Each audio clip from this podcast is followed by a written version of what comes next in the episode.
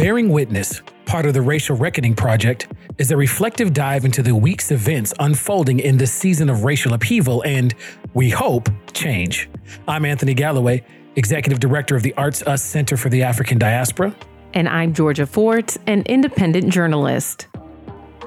If now isn't a good time for the truth, I don't see when we'll get to it. Nikki Giovanni. A heads up as we begin our show today um, we are going to be talking about the Jaleel Stallings case, and we will be engaging with some of the sound clips and the footage from that. And so, a heads up to any who are listening that we, we will be going there. There's your trigger warning. As we have the conversations about how we continue to move towards justice, sometimes we have to pause and really look at what happened in a particular case because narratives begin spinning around that go far beyond what the actual reporting on the ground tells us. So, we're going to spend some time talking about the Jaleel Stallings case um, and how that ties into this ongoing reckoning that's happening. Um, and then get into some discussions just about you know how these encounters happen and what we can do to start changing some of these things. Um, how can we start being different? How can we have a different narrative? This is bearing witness. So miss georgia we we are in, in a space again was seeing and having footage you know? Um, there's so many folks i think will smith is being coined with with saying it very often now but so many people have said it before that um, brutality is not just is not just happening, just just not now it's being filmed. Um, we have yet another um, uh, dose of insight that has come a lot from your coverage, at least in my area, uh, where by, of body cam footage and what's happening in the Jaleel Stallings case. So can you can you break this down for us a little bit and can it bring us up to speed with some of the important details that we should be thinking about and looking at over the Jaleel Stallings case? Yeah, absolutely, Anthony. This footage that was released this week, it was used as evidence in a case uh, against Jaleel Stallings. And in fact, it ended up helping his case because he ended up being acquitted. But usually, footage like this can't be released while an investigation is open or while a trial is ongoing. And so now that that trial has ended, Jaleel was acquitted, we're all able to see for ourselves and and we're able to make a determination on our own. And so if you have not seen the footage that was released uh, showing Minneapolis police responding to protesters after George Floyd's murder. I do encourage you to go and look at it for yourself and make an assessment for yourself. Uh, but I, I had the chance also to speak with the attorney for Jaleel Stallings, who gave an excellent overview of just what happened to Jaleel Stallings uh, last year when he was out uh, trying to participate in protests for George Floyd. Take a listen at what he had to say. Sure, and I'll try to summarize it from Jaleel's uh, point of view, but he was out looking for protests on May 30th, 2020, uh, in Minneapolis, on an, and he was in a parking lot near 14th Avenue and Lake Street. He was with three other people in the parking lot, waiting and trying to figure out where uh, protest groups were when a white van pulled past a building and shot at the group twice. One round hit Jaleel in the chest. Uh, Jaleel at the time had a legally carried firearm for his protection, and he fired toward but not hitting the van while getting into cover behind his truck. Once in cover, the people in the van stopped and started shouting, and that's when Jaleel learned that they were actually officers. So Jaleel uh, put his weapon aside, laid on the ground, and waited for the officers to approach. When they did, they started striking and beating him. Uh, Jaleel remained surrendered and submissive, um, and he was ultimately arrested and charged with attempted murder for firing at the van. So, uh, you know, when you you hear from his attorney and you also watch the footage, what you're able to determine is that Jaleel was a man who was outraged by the uh, police violence that had happened, the the death of George Floyd, the murder of George Floyd, and so he was out with his community. Uh, he was looking for uh, the protests, and it just so happened that this unmarked vehicle. And if you go back at that time, there were reports that there were white supremacists even who were driving around in unmarked vehicles, right? And so to have this car that is not a police vehicle direct fire at you and Jaleel was hit in his chest. And so immediately he actually thought that he had been hit by a real bullet. He thought he was bleeding out. And so his initial response, because he does have a permit to carry, was to return fire. No one was injured, but it incited uh, this anger within the Minneapolis police officers who are on the receiving end of that. And in the footage, you can see these officers hop out. Jaleel, he gets on the ground and he's in full compliance. He was nowhere near his weapon anymore. And the officers just start beating him, punching him repeatedly, kicking him repeatedly, leaving him with a, a fracture near his eye, multiple bruises and cuts. And uh, Anthony, when this footage was released last week, we saw the concern reignited about the Minneapolis Police Department. That that same concern and fear that residents had immediately following the murder of George Floyd. It was it was reignited. And this is just weeks ahead of this big vote on the charter amendment for public safety. And so while we've seen so many community leaders galvanizing for voting yes, so many community leaders galvanizing for voting no. Now, this this window into what MPD is really like when no one is watching it has it has forced people to ask those tough questions. Is this a department that can truly keep everybody in our community safe? Um, I, I want to say to to folks as you as you suggested that folks go and in, in, view um, the video, um, you know, one of the things that we can we can assure folks, this video does not show death, uh, the death of a black man at the hands of police officers, but it does show um, brutality. And so, just just so folks know what they're going to view when they get to that um, to that video, you know, uh, Georgia, your coverage. One of the things that that I saw that you you highlighted that reigniting of this question of the history. Um, you know, when you talk about the uh, community leaders rallying both for and against, I was able to to to listen to to some of the leaders who are are, are rallying against the the upcoming. Um, amendment uh, in or the charter uh, uh, vote that's going to be happening in Minneapolis. And one of the things that they brought forward as well um, is this lack of, of understanding of the history of a thing. So we often get into these conversations about what should happen and not really pay attention to the history.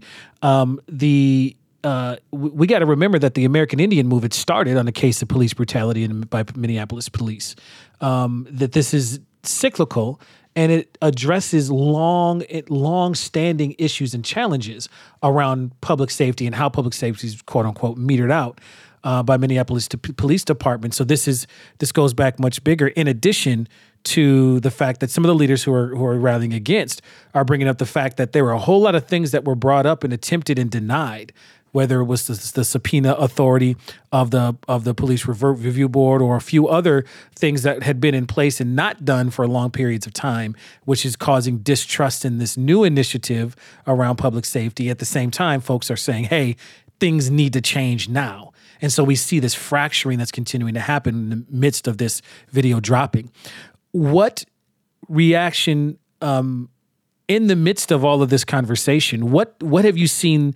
What are you seeing from community about in response to this video? Are, is is it shifting the narrative one way or to, uh, to, another? Are you hearing more voices saying, "Well, now that this video's out, you know, it pushes me more towards wanting to vote for an office of public safety rather than our current system"? Uh, what what are you seeing? This is this shifting narratives at all in your in your coverage?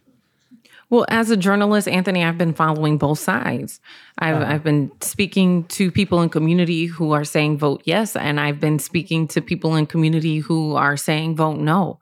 What I will say is the people who were leaning more towards defunding the police, abolishing the police, who had these, what some people call radical views of what should happen with the future of public safety, some of those folks, it felt like, were losing momentum in recent months due to the fact that there had been so many children killed mm. in North Minneapolis. And so it, it felt as though the argument for fully funding the police department and hiring, uh, making sure that the police department was fully staffed it, it, it, was starting to feel as though those voices were getting louder and louder and also having more political support. So uh, the politicians who represent Minneapolis and the wards that are most affected by gun violence uh, all seem to be united uh, on that front for the most part, uh, with a few outliers. But it just it felt like there was more momentum in that direction until these videos surfaced. And there's something about the power of moving pictures that is just undeniable.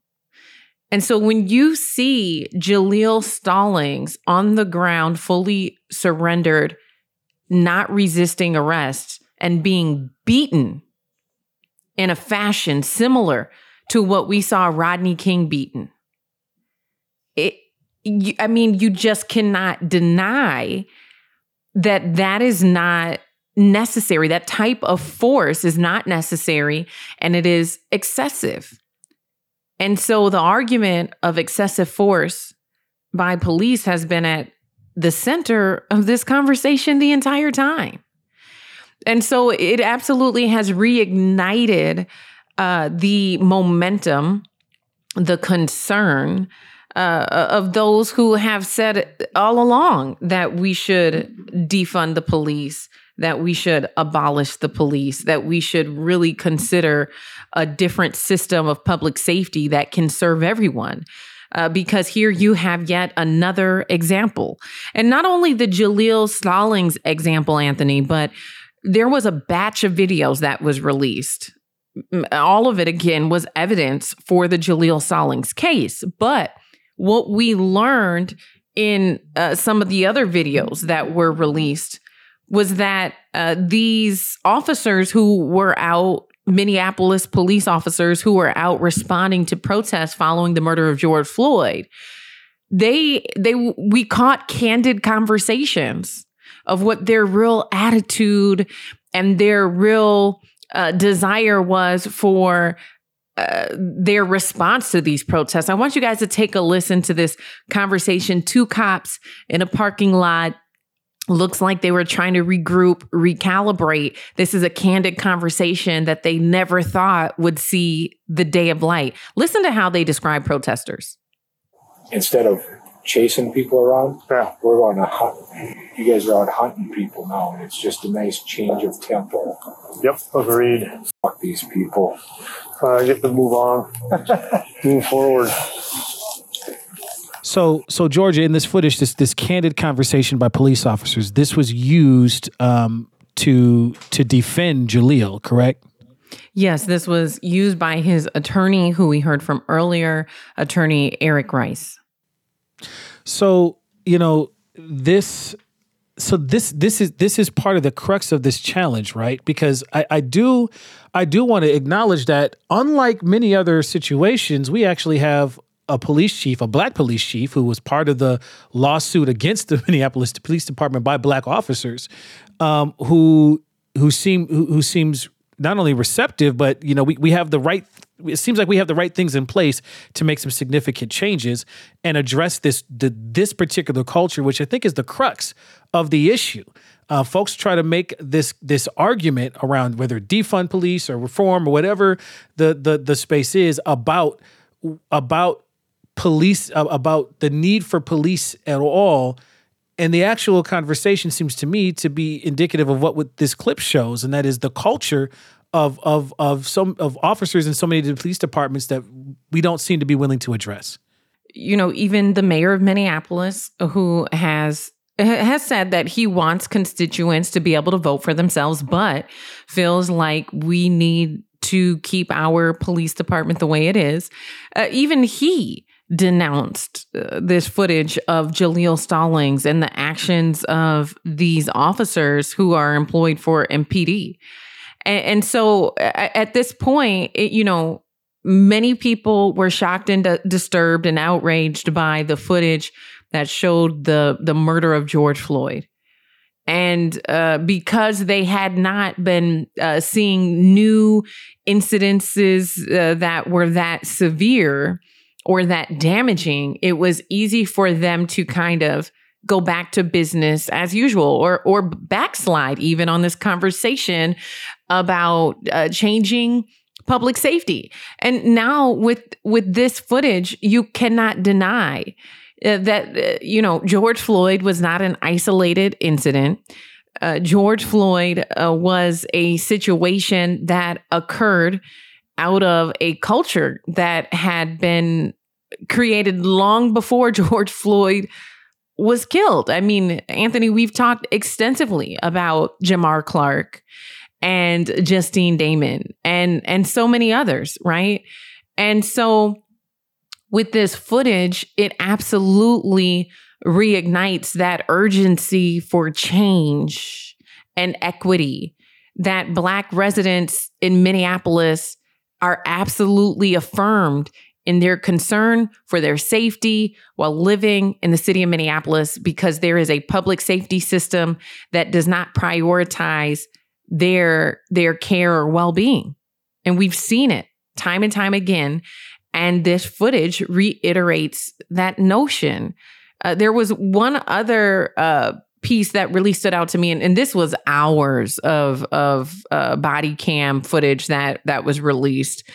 But there was one other piece that stood out, and there were protesters who who were out, you know, with their hands up, screaming at a line of officers, saying, "We don't have guns. What are you doing?" Because the officers had their their guns raised and and yes they were only shooting rubber bullets but we saw uh, several protesters with uh, very very severe injuries from those uh, rubber bullets and so protesters had they were screaming with their hands up uh, don't shoot and uh, you know just saying like we have the right to be out here to use our voices and out of nowhere one of the officers just shoots a rubber bullet at these protesters who in that moment were not being violent, who were just using their voices. And uh, a woman, it, it appears as though a woman is shot with the rubber bullet. And the officer's response is, ha, gotcha. And he gives a fist bump to one of his colleagues. And, and so when you hear officers speaking candidly um, amongst themselves, and and describing protesters uh, in a way like we're gonna hunt you down and ha ha gotcha. You know anthony where is where where's the desire to protect and serve in that moment?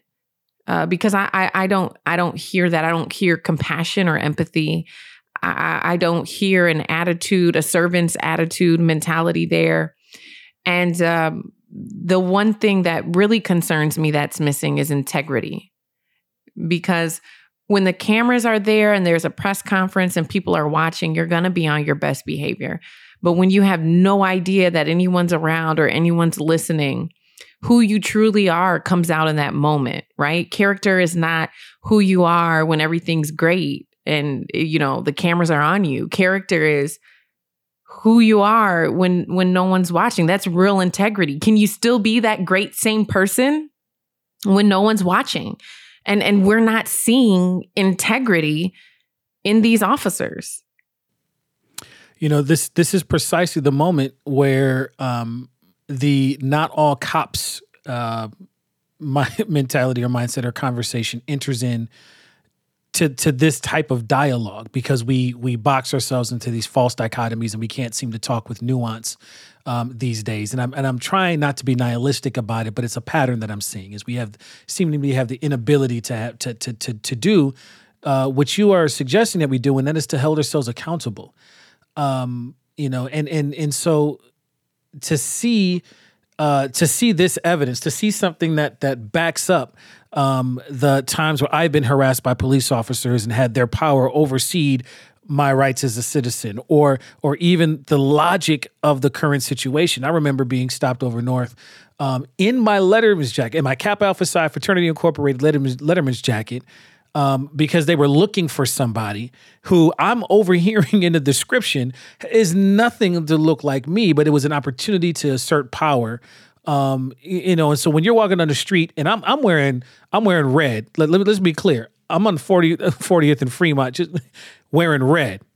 And folks on the block aren't even looking at my colors because they are know enough to recognize that I'm wearing a collegiate Letterman's jacket. You know what the what the car rolling by said to me? My heart jumped into my throat because I realized that that that that I was walking to my godmom's house and I'm in a situation where you know what I'm not in the right space to be wearing these colors right here. You know, and it's not something that's that, that's a huge thing, but it is a thing. It ran through my head. And then a car slow rolls by me, and I'm like, shoot, I'm gonna have to deal with this.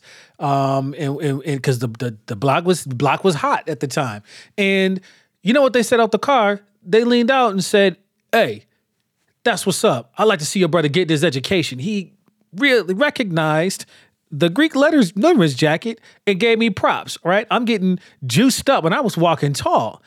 A block and a half away, I get stopped and have this encounter with with Minneapolis Police Department in my Letterman's jacket and dress, dress slacks. So there's this this this this policing state culture that about asserting power is a thing, and it's a thing that black males have experienced, and not just black males, but but folks who are in over policed communities have had this experience. We recognize this culture, and so we listen to the clip that was just played, and it confirms that.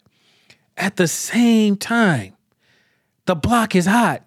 Folks is dying. Folks want to see that there's something happens. So folks want something that's going to deter the behavior that's that that has been going on, whether it's a result of of of the of a police quote unquote pullback or slow roll to calls, or the fact that this is hap- that blocks are hot everywhere because we're in the middle of a pandemic and it's a hot mess and people aren't doing what they're supposed to be do.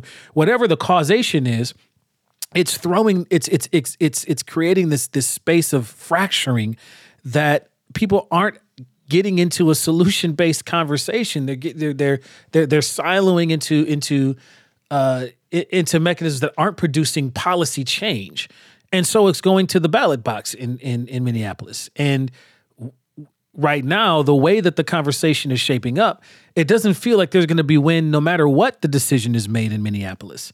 And so I'm having a hard time wrapping my head around like where do we go from here? Have you uh, how have you seen folks and leaders who are trying to, to take the nuanced approach to this make sense of this? Well, a lot of people have asked were any of those officers held accountable for their actions? Mm. And when I asked uh, Jaleel Stallings, uh, when I asked the attorney of Jaleel Stallings that question, he told me not to his knowledge. And I haven't seen any reports and I would like to think that when Mayor Fry said that he denounced these actions, had anyone been held accountable, I'd like to think he'd throw that out there. But we haven't heard of, of cases where these officers have been held accountable for their misconduct. And so people who are trying to be nuanced and and really you know uh, understand both sides of this no no one can deny that there should be accountability right. that accountability for misconduct whether you're for keeping MPD exactly the way it is or whether you think that uh, it it should evolve into a public safety department right like mm-hmm. regardless of where you are you shouldn't be denying the need for accountability for misconduct. Uh, how how can we have equity? How can we right. have safety without accountability? Uh, that's a that's that is an excellent point. That is an excellent point, and and and the evidence is there. It's clear. It's right there. There there. That's something that you can point to and see, which is beneficial. Uh, you know, and it's unfortunate to say it in this context, but we have the benefit of knowing what happened. Just like with George Floyd, we have the benefit of knowing exactly what happened. We could see it. There's no denying it. We still had to go through our our processes, and and and to some extent, I'm also seeing folks in community who who will say that the process worked in this case because at least that that because Jaleel was acquitted, but not necessarily that it worked enough to to hold accountability for the officer's role in excessive use. Are, are, are you seeing on the horizon that there may be an excessive use or civil case that comes out of the treatment of Jaleel? I also asked his attorney, Eric Rice, that question. Mm-hmm. At this time, uh, he didn't have an answer. He said they're, they're still assessing the evidence for a civil case, they're still assessing the evidence for a lawsuit. Um, and you know, so I, I, don't think he wanted to speak to that uh, prematurely. At the moment, there isn't there isn't one. Um, you know, but he he does have the right you know if his attorney if he decides I, I, do think potentially they they could file the civil case and i'm not even sure maybe if he would have grounds to file a, a, a criminal case um, for being assaulted you know but but also we should be asking ourselves because you're talking about a man jaleel stallings is a 29 year old truck driver from st paul who had to sit in jail after mm. being beat by the police uh, for something, you know, for acting in, in self defense. And then he had to hire an attorney and he had to go through trial right. and defend himself. Right. And, and, so we should be asking ourselves a, a, man like that who was acquitted, what if that jury had not acquitted him? What mm. if hmm. that jury would have said, uh, no, we don't think that was self defense? And he would have been sent to jail for attempted murder. And then when you look at that footage and you see for yourself, how was he supposed to know that they were police if they're shooting from an unmarked van? And so uh, our criminal justice system is, you know, it's very complex yet very delicate. Mm. Right. And so it's it's just concerning when you're when the thing that is at stake is someone's life and freedom, whether that means them being out on the street and being beat to death or having a knee on their neck until they can't breathe anymore, or whether that means a criminal justice system that takes away their freedom, right? And on the other side of that, when a person is innocent or they're denied due process, there where's the accountability uh, for those who are supposed to be upholding this system? Where's the accountability when they abuse their power or use excessive force? or don't allow a person due process? Well, I, I think the the the contextualizing piece to to to to add into the mix what you said, which is just which is excellently put, is um is is this understanding is that sometimes we lose off the table that the same behaviors and same situations in different racial communities, uh, the results are very different. And so uh, I think that can't be lost in here too is that it's not just the occurrence of these situations, it's the occurrence of these situations in the backdrop of the fact that white individuals who have similar encounters or even more egregious encounters with police officers still end up surviving and and still uh, end up getting through these situations with, with not only hum- their humanity intact but not being beaten not being assaulted in the same ways um, I think that needs to be on the table too in all of these areas, both in the school to prison pipeline uh, conversation, in the in the in the use of force with police officers conversation.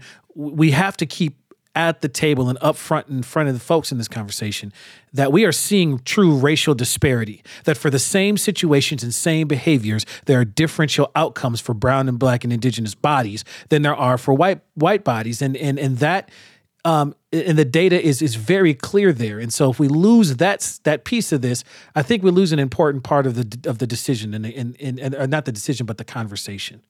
You know, when you you look at specifically bringing this back to Jaleel Stallings, when you look at that footage, why couldn't those officers just handcuff him and bring him downtown? Mm. Why was he kicked not one time, not two time? uh, two times, not three times, but multiple times. Not only was he kicked multiple times, why was he punched? Why why didn't they just handcuff him? He was clearly laying on the ground. His weapon was not around him. it feels like the right thing would have been to put cuffs on him, bring him downtown and figure out what the situation was. But he was beaten you know, and and I'd love to see that uh, in the training manual. So if mm. someone shoots fire at you uh, because they don't know that you're a cop, and then they lay on the ground away from their weapon, is it their training that when someone's surrendering and they're laying face down on the ground that you're supposed to go beat them because they just shot at you? Or is your training say to put cuffs on them and bring them down and let a judge and a jury figure out what should happen? You know, so I mean, we we just continuously have these examples and Anthony, this is another case. This was a story. This footage has been picked up by CNN and distributed to every paper uh, and and uh, news outlet across the country. And so here we are again, Minnesota in national news, international news, because of our police department. And the world has uh, still been sitting here since May 2020, waiting for us to come up with some type of a blueprint for better policing practices uh, uh, for the future of our nation, right? Everyone's looking at us. And this is just another glaring example that something desperately needs to change this at the crux of, of of it is is the hard piece because we are still viscerally reacting to what's on the ground and what should seem obvious to certain communities. Um, and and wanting to get to the systemic change pieces. And then on the other hand we just want folks to to to not be beaten. I mean just this just juxtaposing that right? The the the fight to to to not have I'm sorry, I'm, I'm, I'm getting at a loss for words because I can't square these pegs because it, it it seems so obvious and yet we keep finding ourselves in this situation where where whatever the situation we've wrapped ourselves into is not working for us. And now we have on the table it seems two choices which I think is immediate red flag right there because how many of the decisions and choices that we have only have two two two directions we can go it seems to me that a conversation about policing, a conversation about um, public safety, is a very different arena than what you just described. I think you you you you put forward too simple of a thought process. Um, not saying that it was it was simplified, but I'm just saying that it gets to the heart of the problem in ways that folks aren't wanting to have, which which which is where I'm stuck. Because it seems simple. Don't beat folks who you ain't got. Who like, just stop beating people. Just stop doing the things that are egregious and ridiculous that everybody around seems to be able to agree is ridiculous, except for these all these situations that we're finding here. And it and it and it is it is it is frustrating and it is it is hard to wrap words around even when even at the same time we're trying to have this deeper systemic conversation. And so if you see me stuck, uh, Georgia, and you see me just kind of rubbing my head and and and just trying to figure out right words around it, that's that's the dissonance that I'm feeling right now. Well, and the question I get all the time, Anthony, is you know, why do you continue to cover these stories and, you know, how do you process the trauma and you know, uh, I I have stayed on these stories because even if you go back to the original reporting on Jaleel Stallings, man shoots at MPD. mm-hmm. You know, and there's so much context that is left out. And so I, I, stay on these stories because it's important that someone from our community is with compassion, right? Looking at these stories from a, a, a racial equity lens and uh, with with a, a lens that is is truly um, that that is not just going to uphold authorities as though they're always right. And I'm not saying they're always wrong, but traditional media, mainstream media has a history of undeniably believing every single word that is said by police departments, by by politicians for the most part or or other government entities and uh, they're not they don't give that same merit or credit to our community members, and it, it's not fair, and it's very biased. Um, and so, you know, people have even called me an activist journalist or or a movement journalist. I don't I don't consider myself that. I I'm a journalist. And when when there is true change in policing, I won't this won't be my beat anymore. like hmm. you have at traditional media stations, you have people who their beat is art and entertainment or theater. Oh, you have people who they cover businesses and commerce, right? Well, yeah, we need an independent journalist who's out here who's who's covering court, uh, criminal justice, policing. We need someone who that is their beat in their area of expertise. And so that that is where I live in this moment. Uh, but but Anthony, you know, this isn't new. Mm. Zach King, go back, go back and look at what happened to Zach King before Philando Castile. Look mm. at hmm. what happened to Zach King by the Minneapolis police before Philando Castile was killed. Zach King, who was beat, brutally beat by the Minneapolis Police Department in downtown Minneapolis. And you, if you if you've seen those photos, they beat that man. And mm. he says he had a, a, a permit to carry his gun, and the police didn't care. They didn't even ask to see it. You know and so this is this isn't new. And, and and that's the thing i think that's hard is like when you've lived in this community in black skin with black relatives and you've you've had that anxiety when a police car gets behind you you understand how urgent this issue is. And you also understand this isn't a new issue but i think it it became palatable for our white neighbors after they saw the video of George Floyd. Now the hmm. conversation's more palatable. Now now you can understand. But but this isn't new. This is something that we've been talking about for decades. Mm. I'm sorry. I, I, you're just you're catching me at a loss for words because I I I can't see my faith in our ability to have the kind of conversation that gets to solution isn't there yet. I don't see that. I don't see us being there yet in our community space, and and I'm looking for it.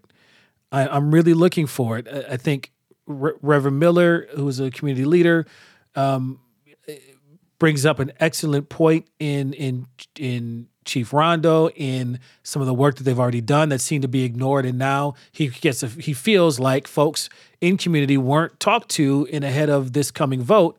Whereas you get a whole lot of folks are saying things need to change right now, and having an office of public safety that that asks these kinds of questions is the thing that we need to do right now.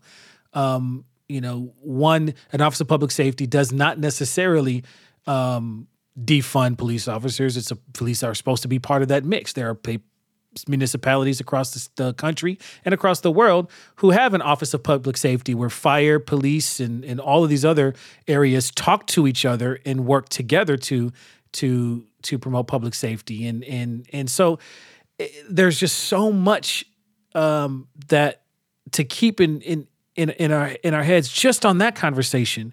And then I hear you bring up the important history that's been the case for for for for so many decades and if one of those conversations is, is happening without a very clear declarative statement that something will change, I think we're only going to continue to see uh, uh, uh, an, an, an, increase in the in the in the lack of not just trust in community, but faith that community can can can can re- weather this and, and can and can make change. And in the space of that level of uncertainty, we know data wise that the worst parts of us rise and, and come to the table. And so it, it can exacerbate a situation. How do you interrupt that spiral is the hard question that folks are wanting to ask, but can't get past the beating, can't get past yet yet more of of the violence is visited out. I'm I'm stuck. I truly am. Well, the thing that just keeps coming back to me, Anthony, is we need change. And, uh, you know, I, I understand our community has remained divided on what that change looks like. There is a spectrum of beliefs and perspectives on what that change should be, and that's okay. But how can we live in this community and have suffered the trauma and the grief of losing so many of our black neighbors and and stand here collectively and and act like everything is okay and that yeah things should just stay the same like i if we can't agree on what change is needed can we at least agree that that change is needed right mm. and then we can come to some common ground of what that change looks like in the future right but mm-hmm. The one thing i think we should all be able to agree upon after the murder of george floyd is that we need change. And mm. for some people in our community, they have the privilege to go to their cabins up north and unplug. But mm. not everybody has that luxury in this community. And so it is a reality that many of us have to live in. And and to that point, Anthony is, is part of the reason why I stay on these stories, d- despite the personal trauma I have to endure, the professional, you know, trauma, the grief I feel. I, I remember going out to cover uh, Winston Smith, mm-hmm. going to the vigil the day after he was fatally shot by a U.S. Marshal, going to the vigil and hearing his brother speak. And I started to cry because I I'm mm. tired of being out here. I'm I'm tired of covering these stories, but I don't have the privilege to not cover them. Because guess what? It could be me, it could be my husband, it could be my daughters. Yeah, and I know women aren't killed as often, but look at what happened to Nakia Moody. Mm. You know, and and so if we, you know, I understand that we're not at a place yet a year and a half past the murder of George Floyd that we can agree on what change is needed. But can we please agree that change is absolutely undeniably needed, especially in light of this new body camera footage being released? Hmm. Georgia, I need to pause for a second because multiple truths are happening at the same time, and it's hard to wrap. It, it, it, it's hard to keep keep them all there. We have folks let me say it this way, right? So our church and many other churches have been participating in this 21 days of peace.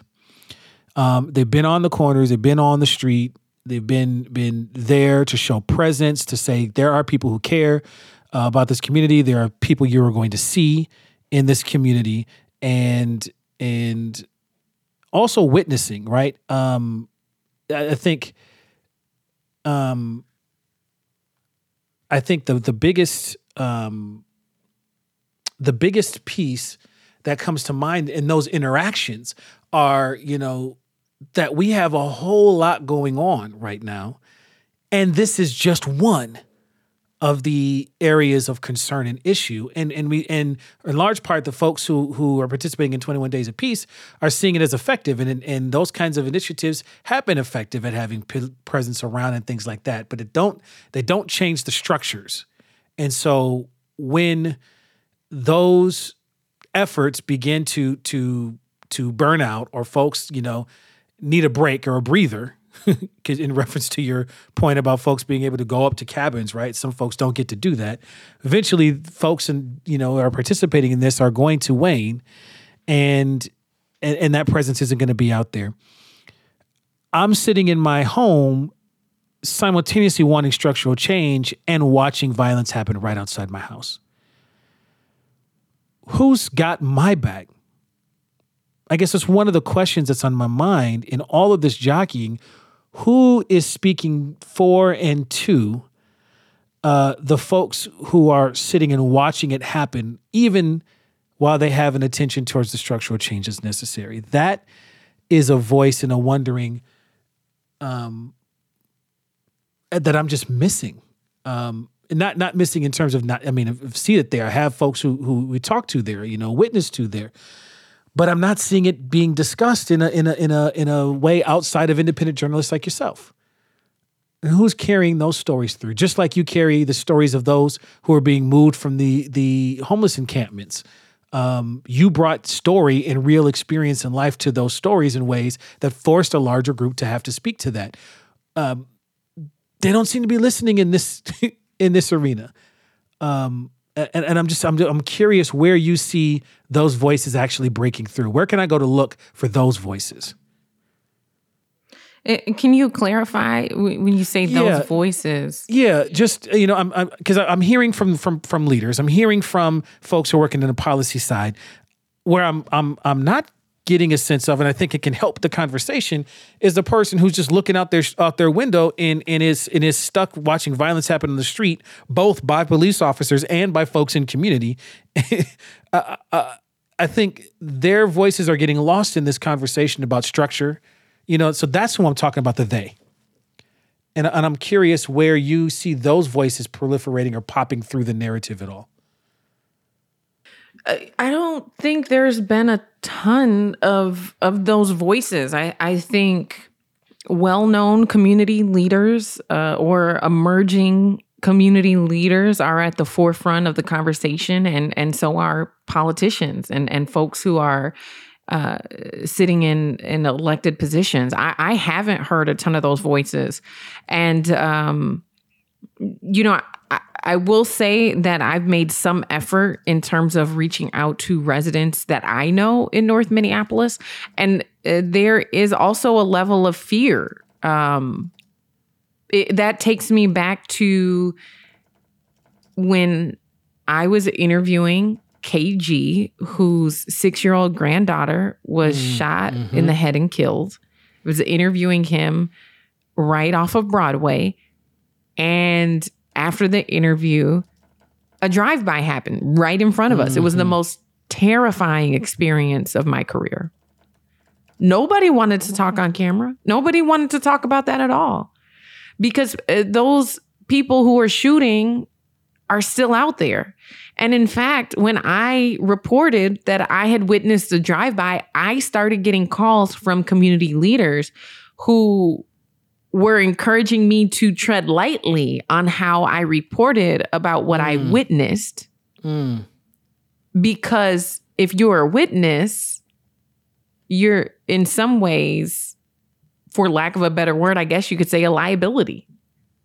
And so if people are shooting in our communities with no concern for the lives around them, and innocent children are dying week after week or being injured week after week, what what what protection is there for the residents who are witnessing or turning over their their doorbell camera footage to police. What protection is there for them, right? Uh, I, I've I've actually had several neighbors uh, in, in, uh, several uh, residents in those neighborhoods inbox me links to their doorbell camera footage, and they they want to get it out there. And it's not always exclusively drive-by shooting. Sometimes it's high-speed uh, police chases. I have several, several files from multiple different residents in North Minneapolis that I haven't released because people are scared. They're scared that they're going to be retaliated against or targeted by the police, or that the people who are out here perpetuating violence and harm are going to target them because now they're a witness. See, uh, and so so let me let me let me get this clear that the the s- sending to you allows there to be some confident confidentiality. Like I'm more I feel safer sending it to you as an independent journalist um, because you don't have to disclose where you got it from, right? Is that the is that the sense that you're getting from folks who are sending it to you? Mm-hmm. Yeah, and Okay. and they're also kind of asking for my assessment, like, "Hey, I think you should see this. Please, you know, this is off the record." Um but I want you to know. And, and in some ways, even if I don't publish the footage, to have that knowledge while I'm reporting on these issues, that I can speak to what I have, what I've seen with my own two eyes, right? Uh, but there has been hesitancy in, in and sometimes people asking me for a judgment call on whether or not I think they should release it. And I I can't give anybody that assurance. I, I can't say, oh, yeah, I think you should release it. Obviously, that would be great for me as an independent journalist, but I, I could care less about what views I could get from somebody's doorbell camera footage of a, another high speed chase by MPD that led to a crash. I could care less about those views if it means that that resident is going to be harassed by MPD or is going to be living in fear or any negative things it could bring to that person. And so I I can't assure anyone that nothing negative is going to happen you know? Mm. and and so for, for me and and sometimes i feel like that's what they're looking for. It's like hey can you assure me that if you release this that i'll be okay? And i can't. And so i don't release it because i i, I don't know what's going to happen. I you know i can't guarantee that. And i and i don't want to be the culprit of someone having to deal with any you know, unwanted attention or any, you know, negative uh, outcomes uh, based on some reporting that I did, right? So mm-hmm. it, it, it does help for me to have that context and know uh, what's happening, even if I don't publish the footage. But my number one priority is that those people are safe and um, the only way that that's guaranteed is if the footage isn't published. so, yet again, stuck in the middle of a whole lot of impossible decisions. And then we have to make change and policy come out at the end. It's not it's not an easy thing, but I think even even in the midst of that, I think the the hopefulness that comes to me as we as we get ready to close and ask ourselves the, the check in question: How are you being you in this moment? Um, I think the the the the thing I can grab onto is the fact that we have been faced with impossible decisions in our various communities many many many times over the history of this country, and and and I do believe in that arc that bends towards justice in the, in the whole. That being said, that doesn't mean that I take the gas off when it comes to seeking the injustice, the justice and the accountability that we are talking about earlier, uh, that you brought to light earlier. Um, in that we, we, in this case, we see uh, the footage directly. We see what happened and can then move to an accountability. We hear the conversation of those officers and can ask the question about accountability. Um, but long term, I think if we don't if we don't get it right this time, you know, we we we each time we come back to this moment and have this conversation again there's there's less and less um, there's less and less space to be able to to to deal with nuance. And and James Baldwin said it um, when he wrote the book The Fire Next Time. Um, and I and and and Don Lemon even came up with a new book recently talking about this is the fire. I think um, we are running out of time to be able to address this in a way where any trust can be had in the systems as they are right now. Even if we're moving and making inroads, our good work and our progress can be usurped by inaction. And I think that's a that is a concern and a fear that is also at the mix of this, um, at the base of this for me. So let, let, let me let me check in with you because that's part of our work and because of how how egregious and, and, and tough this has been. I need to check in with you, sister. How are you being you in this moment, given all that we've talked about? Well, Anthony, I I finally felt like on the fourth anniversary of me and my husband's wedding that we deserve to get away. Um, there is a sense of responsibility and obligation in in this work, right? And mm-hmm. so uh, for for many months, for I guess you could say years, I I didn't feel like I I could unplug. But um, we knew our our anniversary was coming up, and uh, we both have been working around the clock, and it just felt like we we deserved a break. And so uh, at, at the end of uh, September, beginning of October, uh, we were able to go to Hawaii and celebrate us and you know talk about our vows and and our future. And so it was it was wonderful. It's the first time uh, he and i were able to get away without the little ones. So it, it was nice. It was both of our our time our first times in hawaii and it was beautiful there. The ocean was beautiful um, but it's so funny because like how am i being me even in that moment how is i being me right i'm being a wife and you know enjoying that but uh huh. Come on. I know where you're going. I'm still a journalist. yeah. And so here we are, one of the nights that we we're there, like, you know, getting we actually went and got a mani pedi and the owner was telling me that there was like protesting that was happening. I was like oh that's interesting. And you know so i secretly when he was taking a nap wow. like tried to google it and see if i could figure out where and when and i i couldn't find anything. Well then we're driving to dinner that night and i look over out the window and here's this huge protest that's happening. I was like babe you know, you think we should stop and take a picture? Mm-hmm.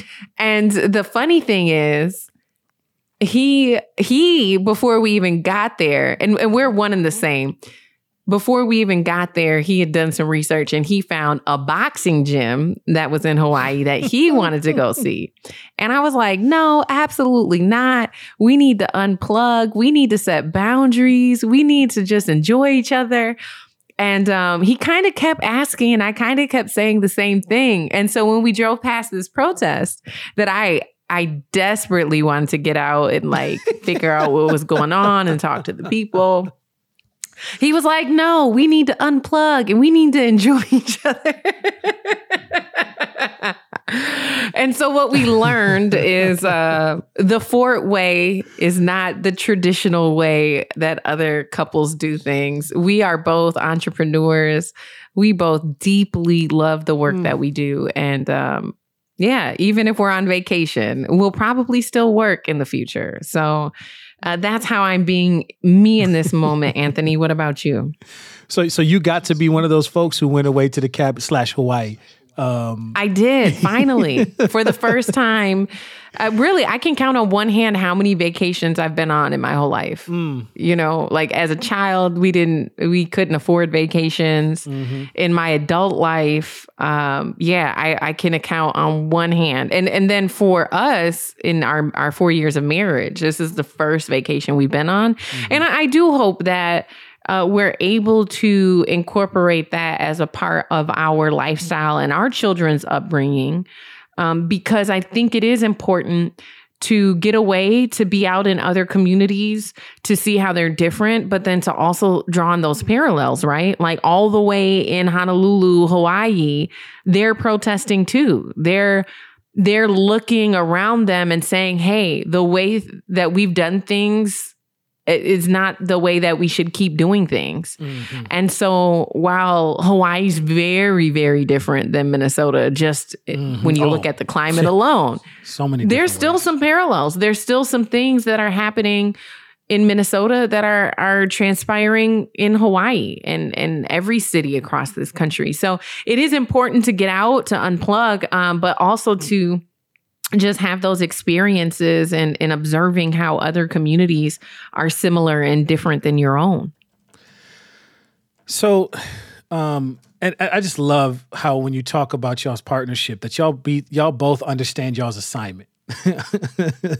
a lot of folks are talking about that. I understood my assignment um, and can support each other in that way. I have, um, I have been being me um, by as you know, um, I not only was was recently ordained in the African Methodist Episcopal Church, but was appointed. Congratulations! Thank you, thank you. Um, I was appointed to be the pastor of St. Mark AME Church in Duluth, Minnesota. So talk about full circles. Um, wow. I found in uh, the appointment, family came forward and told me that my great great grandparents not only were members of this uh, of this historic church in Duluth, the first black church in Duluth, but um, my great grandmother was raised in that church, and there's these huge family circles. And then, of course, you worked in Duluth um, as a broadcaster, and so I see all these full circles happening in this. And so, how I'm being me right now is being reminded of the fact that we don't have to be bound by the ebbs and flows of our cultural political dance that we are winding ourselves unnecessarily into in this country. Um, and that there is there are ways of being that check out. And so I'm being me by by doing what I have been called and I'm charged to do, and that is um, to build community with people, especially given the hard con- context, and not and not forget that underneath all of our conversations, all of our talk around policy and change, are real people having real experiences, and that matters. And so, how do we have the hard conversations while honoring the humanity that's there? That's that's the reflective space that keeps me being me in this present moment. Uh, thank you so much for this conversation. I know um, I got stuck in a whole lot of different ways, just trying to wrap my head around things that just aren't gelling for me. And so I thank you, Georgia, for, as you always do, bringing me back to to to assignment. so thank you for that. Well, and now we're gonna have to start calling you a Reverend or or Pastor Anthony Galloway. Put some respect on his name, y'all. well, we're gonna end how we always do. So I'm gonna kick it back over to you. In the words of Dr. Joi Lewis, may the revolution be healing. This has been Bearing Witness with Anthony and Georgia, a part of the racial reckoning project, The Arc of Justice, a journalism project created and supported by Ampers, Diverse Radio for Minnesota's communities, KMOJ Radio, and the Minnesota Humanities Center with support from the Minnesota Arts and Cultural Heritage Fund.